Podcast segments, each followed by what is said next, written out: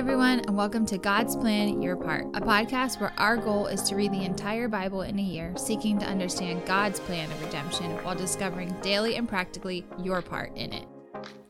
Hey, everybody, welcome back to the podcast. One of the things I'm excited to dig into today is if Jesus declared that we could pray for whatever we want and have it. If you look at his words, it seems like that's exactly what he's saying. Today, we're looking at Matthew 20 and 21. There's a lot of familiar stories in here. Uh, there are some things that don't match up, and there is some instances of Jesus not being very Jesus-like. So there's a lot to dig in here, uh, dig into here today, and I'm excited to do it. So we've already talked some about uh, one of the first things you'll see when we read through here is this mother's request that the, the, mom of James and John are asking that they can sit at Jesus' left and right hand. We already talked about that a little bit, kind of the scandal of who is the best. So I'm not going to spend much time on that. The first thing I want to talk about is here in Matthew 20, verse 29, there seems to be another biblical inconsistency. Um, if you remember, we read in Mark 10 there was one blind man who was calling out to Jesus to be healed. He was actually named, his name was uh, blind Bartimaeus. But here, there are two blind men calling out uh, to Jesus. The story is basically the same. And the difference is in Mark uh, 10, there is one guy, and in Matthew 20, there is two guys. I do think, unfortunately for Matthew, this is another instance of Matthew stretching the details a little bit uh, maybe misremembering something, maybe making it seem like this was like a much more significant event than it was. I mean, obviously, Jesus is healing a blind man. That's pretty significant. Uh, but this is one of those biblical inconsistencies that people will point out. And unfortunately for Matthew, a lot of times it is him uh, who is guilty of the inconsistencies. Or I guess you could say that Mark is guilty. Take your pick. You can decide who you want to believe. Uh, at any rate, it doesn't take away from the actual teaching of the story. Like it, it, just because there's one guy who's healed from his blindness or there's two guys who's healed from their blindness, it's pretty safe to assume that in this instance somebody, at least one person, called out to Jesus and asked to be healed of being blind and was given his sight back. So it doesn't take away from who Jesus is. Um, it just you know, makes us kind of wrestle with the text a little bit. I know for me personally, it just makes me think, oh, well, come on, Matthew, why, why didn't you get your details straight here? Uh, but it doesn't take away from the theology or what is being taught. I'm not going to try to do gymnastics um, to say this is two different instances. I suppose it could be two different instances, but I think here it's just a mix up of the details. This was written down uh, after the events, like years after the events. And so I think it's easy to chalk it up as misremembered or um, stretching things, which I think Matthew is guilty of. If you've heard me talk about that before. Uh, the next thing that I'm interested in is another one that could be sort of a, a slight change of details, I suppose. Jesus rides in on a donkey. He fulfills prophecies. Um, because of that, he he is um, praised as the coming Messiah uh, by the crowds. This is basically Palm Sunday. But what he does in Matthew 21 is he rides right up to the temple and storms into the temple and throws people out of it. You could chalk this up as another inconsistency uh, because John has this story recorded much earlier on in Jesus' ministry, uh, where the other gospels have this happening later. Uh, there are people who believe John put the story at the beginning of his gospel to help make the case uh, that Jesus is coming to set things right. Uh, there's other people who will argue that this actually happened twice. And so you can kind of take your pick on that. Again, what Jesus is teaching is more important than when it happened because we can be fairly confident that it did happen. What's interesting here is that what's actually happening in the temple is that these money changers are located in the outer courts. And in the outer courts is where uh, kind of like poor people and foreigners and people who are coming to seek God from far away or um, just people who don't know who God is are coming to kind of see what this religious experience is all about. These money changers would have been selling them uh, sacrifices to make to God. And the the thing that was happening here is that these money changers were charging these foreigners or these non-believers uh, an exorbitant amount of money to be able to take place in these sacrifices. So what is significant here is yes, they are trying to sell things and they are trying to make money, and Jesus takes issue with that. But probably what Jesus takes even greater issue with is that there are people who are trying to come and worship God through sacrifice, and these basically like robbers are taking advantage of them and taking advantage of their move toward faith.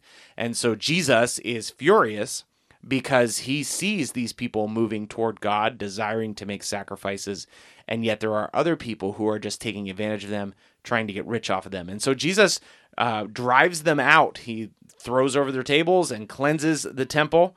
This is another story that always gets my attention because when people talk about how Jesus is always kind and always loving, I would guess that these folks that were selling things in the temple would probably not agree with that. It seems like Jesus is a little upset.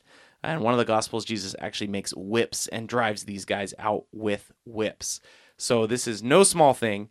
Uh, he is calling them a den of robbers and throwing them out uh, because he is passionate uh, for the correct worship of God and that people would not be taken advantage of. And so he drives them out. So then he comes upon this fig tree, this poor fig tree. Uh, this is uh, Matthew 21, starting in verse 18. In the morning, as he was returning to the city, he became hungry, and seeing a fig tree by the wayside, he went to it and found nothing on it but only leaves and said to it, May no fruit ever come on you again. And the fig tree withered at once. So basically, Jesus is hungry. He walks up to this fig tree and he just flat out curses the tree. There is some debate about if this is, a, is fair or not because it may not have even been fig season. Um, but a lot of people draw attention to the fact that this tree has leaves on it. This tree is essentially drawing attention to itself that it could bear fruit, but when Jesus finds it, it does not bear fruit. So Jesus curses the tree. The tree dies on the spot. This shocks the disciples. So, probably what's going on here is that this is all symbolism. Uh, because the fig tree kind of stood for the nation of Israel. And Jesus here is showing that the nation of Israel has opportunity to be fruitful, but is refusing to bear fruit because they're refusing to recognize the power of Jesus, recognize the identity of Jesus as God's son and they'll be cursed and judged because of it. So, just like this fig tree is cursed and judged, uh, so will the nation of Israel for turning its back on Jesus. Now, the disciples see this and they are shocked and they want to know if they can do it too. And Jesus tells them this thing that can be sort of a misleading verse, I think. Um, if you look in verse 20, 21, we'll just pick it up from there. And Jesus answered them Truly I say to you, if you have faith and do not doubt, you will not only do what has been done to the fig tree, but even if you say to this mountain, be taken up and thrown into the sea, it will happen. And whatever you ask in prayer, you will receive if you have faith. This verse can be misleading, it can be misused uh, because it, it does say directly, if you ask for things in prayer, you will receive it if you have faith. But it's always important to keep these in context, not only with the immediate context, like Jesus is saying this in response to this fig tree analogy, but also within the context of what Jesus has been preaching in his ministry uh, about prayer. Basically, yes, if we ask for things uh, and we have faith and believe in Jesus, God hears our prayers and honors our prayers, but also uh, God is a God who gives us what we need when we need it. So I just recently read uh, kind of an example that is like as a parent, when your kids come and ask you for things, they ask you because you know they know you have authority uh, to give things, and a lot of times what they're asking for is things that you really could give them.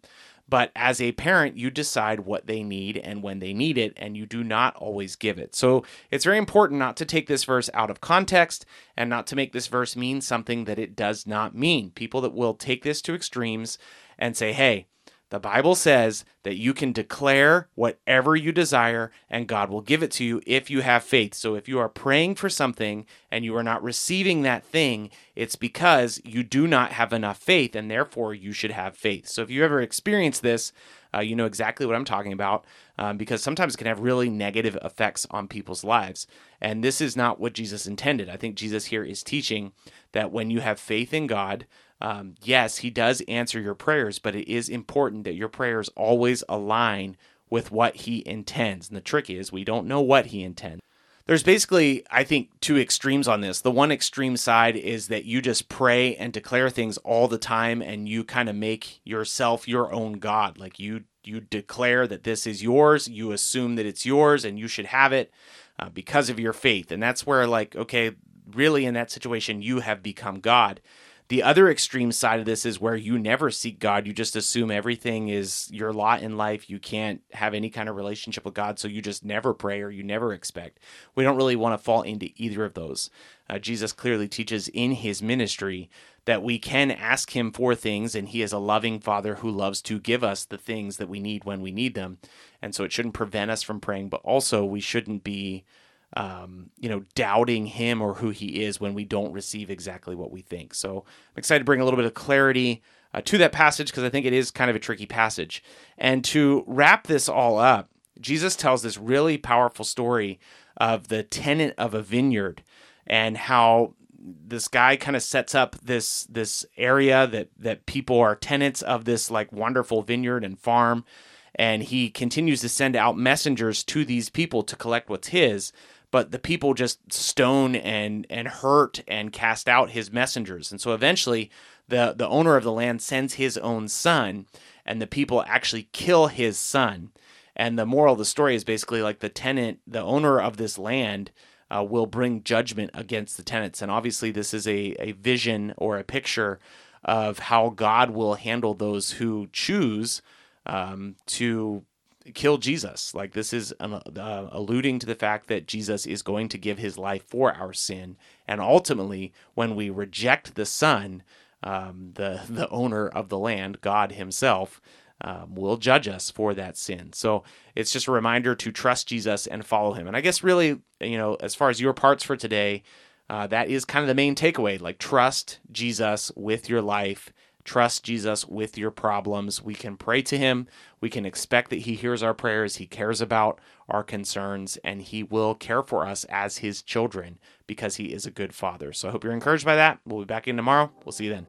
Thanks so much for listening to God's Plan Your Part. Don't forget, it is always more important that you listen to God's words rather than our words. So please stick around to hear the reading for the day uh, or go and find it in the Bible and read it yourself. If you are enjoying the podcast, please leave a rating and write a review on whatever platform you are using to listen to us. Now that we have all that out of the way, here is the reading for today Matthew chapter 20. For the kingdom of heaven is like a master of a house who went out early in the morning to hire laborers for his vineyard. After agreeing with the laborers for a denarius a day, he sent them into his vineyard. And going out about the third hour, he saw others standing idle in the marketplace. And to them he said, You go into the vineyard too, and whatever is right I will give you. So they went. Going out again about the sixth hour and the ninth hour, he did the same. And about the eleventh hour he went out and found others standing and he said to them, Why do you stand here idle all day? They said to him, Because no one has hired us. He said to them, You go into the vineyard too. And when evening came, the owner of the vineyard said to his foreman, Call the laborers and pay them their wages, beginning with the last and up to the first. And when those hired about the eleventh hour came, each of them received a denarius. Now when those hired first came, they thought they would receive more, but each of them also received a denarius. And on receiving it, they grumbled at the master of the house, saying, These last worked only one hour, and you have made them equal to us who have borne the burden of the day and the scorching heat. But he replied to them, Friend, I am doing you no wrong. Do you not agree with me for a denarius? Take what belongs to you and go. I choose to give you this last worker as I give to you. Am I not allowed to do what I choose with what belongs to me? Or do you begrudge my generosity? So the last will be first, and the first last. And as Jesus was going up to Jerusalem, he took the twelve disciples aside, and on the way he said to them, See, we are going up to Jerusalem, and the Son of Man will be delivered over to the chief priests and the scribes, and they will condemn him to death, and deliver him over to the Gentiles to be mocked and flogged and crucified, and he will be raised on the third day. Then the mother of the sons of Zebedee came up to him with her sons, and kneeling before him, she asked him for something. And he said to her, What do you want? She said to him, Say that these two sons of mine are to sit, one at your right hand and one at your left, in your kingdom. Jesus answered, You do not know what you are asking. Are you able to drink the cup that I am to drink? They said to him, We are able. He said to them, You will drink my cup, but to sit at my right hand and at my left is not mine to grant, but is for those for whom it has been prepared by my Father. And when the ten heard it, they were indignant at the two brothers. But Jesus called them to him and said, You know that the rulers of the Gentiles lord it over them, and their great ones exercise authority over them. It shall not be so among you. But whoever would be great among you must be your servant. Whoever would be first among you must be your slave. Even as the Son of Man came not to be served, but to serve, and to give his life as a ransom for many. And as they went out of Jericho, a great crowd followed him. And behold, there were two blind men sitting by the roadside. And when they heard that Jesus was passing by, they cried out, Lord, have mercy on us, Son of David. The crowd rebuked them by telling them to be silent. But they cried out all the more, Lord, have mercy on us, son of David. And stopping, Jesus called them and said, What do you want me to do for you? They said to him, Lord, let our eyes be opened. And Jesus, in pity, touched their eyes, and immediately they recovered their sight and followed him. Now, when they drew near to Jerusalem and came to Bethphage, to the Mount of Olives, then Jesus sent two disciples, saying to them, Go into the village in front of you, and immediately you will find a donkey tied and a colt with her Untie them and bring them to me. If anyone says anything to you, you shall say, The Lord needs them, and he will send them at once. This took place to fulfill what was spoken by the prophet, saying, Say to the daughter of Zion, Behold, your king is coming to you, humble and mounted on a donkey, on a colt, the foal of a beast of burden. The disciples went and did as Jesus had directed them. They brought the donkey and the colt, and put on them their cloaks, and he sat on them. Most of the crowd spread their cloaks on the road, and others cut branches from the trees and spread them on the road. And the crowds that went before him and that followed him were shouting, Hosanna to the Son of David! Blessed is he who comes in the name of the Lord! Hosanna in the highest! And when he entered Jerusalem, the whole city was stirred up, saying, Who is this? And the crowd said, This is the prophet Jesus, from Nazareth of Galilee. And Jesus entered the temple and drove out all who sold and bought in the temple and he overturned the tables of the money changers and the seats of those who sold pigeons. He said to them, It is written, My house shall be called a house of prayer, but you make it a den of robbers. And the blind and the lame came to him in the temple, and he healed them. But when the chief priests and the scribes saw the wondrous things that he did, and the children crying out in the temple, Hosanna, the son of David, they were indignant. And they said to him, Do you hear what they are saying? And Jesus said to them, Yes. Have you never read, Out of the mouth of infants and nursing babies, you have prepared my praise? And leaving them, he went out of the city to Bethany and lodged there. In the morning, as he was returning to the city, he became angry. And seeing a fig tree on the wayside, he went to it and found nothing on it but only leaves. And he said to it, May no fruit ever come from you again. And the fig tree withered at once. When the disciples saw it, they marveled, saying, How did the fig tree wither at once? And Jesus answered them, Truly I say to you, if you have faith and do not doubt, you will not only do what has been done to the fig tree, but even if you say to this mountain, Be taken up and thrown into the sea, it will happen. And whatever you ask in prayer, you will receive, if you have faith. And when he entered the temple, the chief priests and the elders of the people came up to him as he was teaching, and said, By what authority are you doing these things, and who gave you this authority? Jesus answered them, I also will ask you one question, and if you tell me the answer, then I also will tell you by what authority I do these things. The baptism of John, from where did it come? From heaven or from man? And they discussed it among themselves, saying, If we say from heaven, he will say to us, Why then do you not believe him? But if we say from man, we are afraid of the crowd, for they all hold that John was a prophet. So they answered Jesus, We do not know. And he said to them, Neither will I tell you by what authority I do these things. What do you think? A man had two sons, and he went to the first and said, Son, go and work in the vineyard today. And he answered, I will not. But afterward he changed his mind and went. And he went to the other son and said the same. And he answered, I go, sir, but did not go. Which of the two did the will of the Father? They said, The first. Jesus said to them, Truly I say to you, the tax collectors and the prostitutes go into the kingdom of God before you. For John came to you in the way of righteousness, and you did not believe him. But the tax collectors and the prostitutes believed him. And even when you saw it, you did not afterward change your minds and believe him. Hear another parable. There was a master of a house who planted a vineyard and put a fence around it and dug a winepress in it and built a tower and leased it to tenants and went into another country.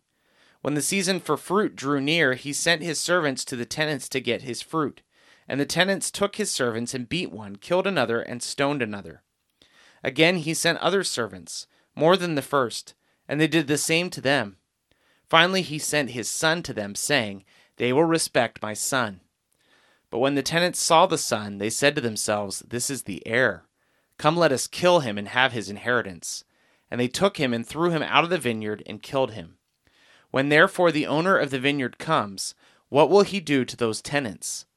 They said to him, He will put those wretches to a miserable death, and let out the vineyard to other tenants, who will give him the fruits in their seasons. Jesus said to them, Have you never read in the Scriptures, The stone that the builders rejected has become the cornerstone? This was the Lord's doing, and it is marvelous in our eyes. Therefore, I tell you, the kingdom of God will be taken away from you and given to a people producing its fruits. And the one who falls on the stone will be broken to pieces and when it falls on anyone, it will crush him. When the chief priests and the Pharisees heard his parables, they perceived that he was speaking about them. And although they were seeking to arrest him, they feared the crowds because they held him to be a prophet. Thanks so much for listening to God's Plan Your Part. If anything stuck out to you, if you have any questions, or if you'd like to receive a Bible, you can email us at godsplanyourpart at gmail.com. Also, if you're enjoying the podcast, please consider supporting us through the link in our description. We love that you're on this journey with us, and we hope you have a great day. See you tomorrow.